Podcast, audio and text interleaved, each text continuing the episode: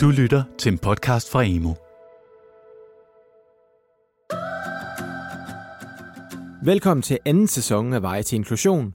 Vi fortsætter, hvor vi slap i den første og går fortsat tæt på praksis og viden om at arbejde med inklusion og specialpædagogiske indsatser på folkeskoler og specialskoler og i blandt andet PPR og i psykiatrien.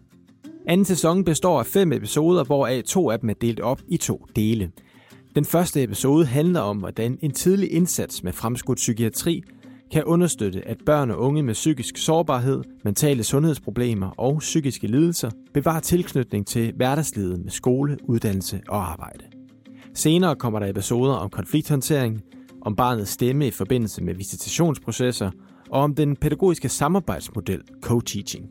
Og så kommer der også en episode om anbragte børn og unge. Hvordan kan man som lærer, pædagog, PPR-konsulent eller hvordan man nu er tilknyttet de unge mennesker, bakke op om og understøtte dem i at blive så dygtige som muligt. Jeg hedder Simon Brix, jeg er vært og producerer veje til inklusion for STUK, Styrelsen for Undervisning og Kvalitet, og alle episoderne er produceret i slutningen af 2020. Tak fordi du lytter med, og husk at abonnere på podcasten, så du får besked, når der er nye episoder. Og fortæl endelig dine kollegaer om podcastens eksistens, hvis du kan bruge det, du hører.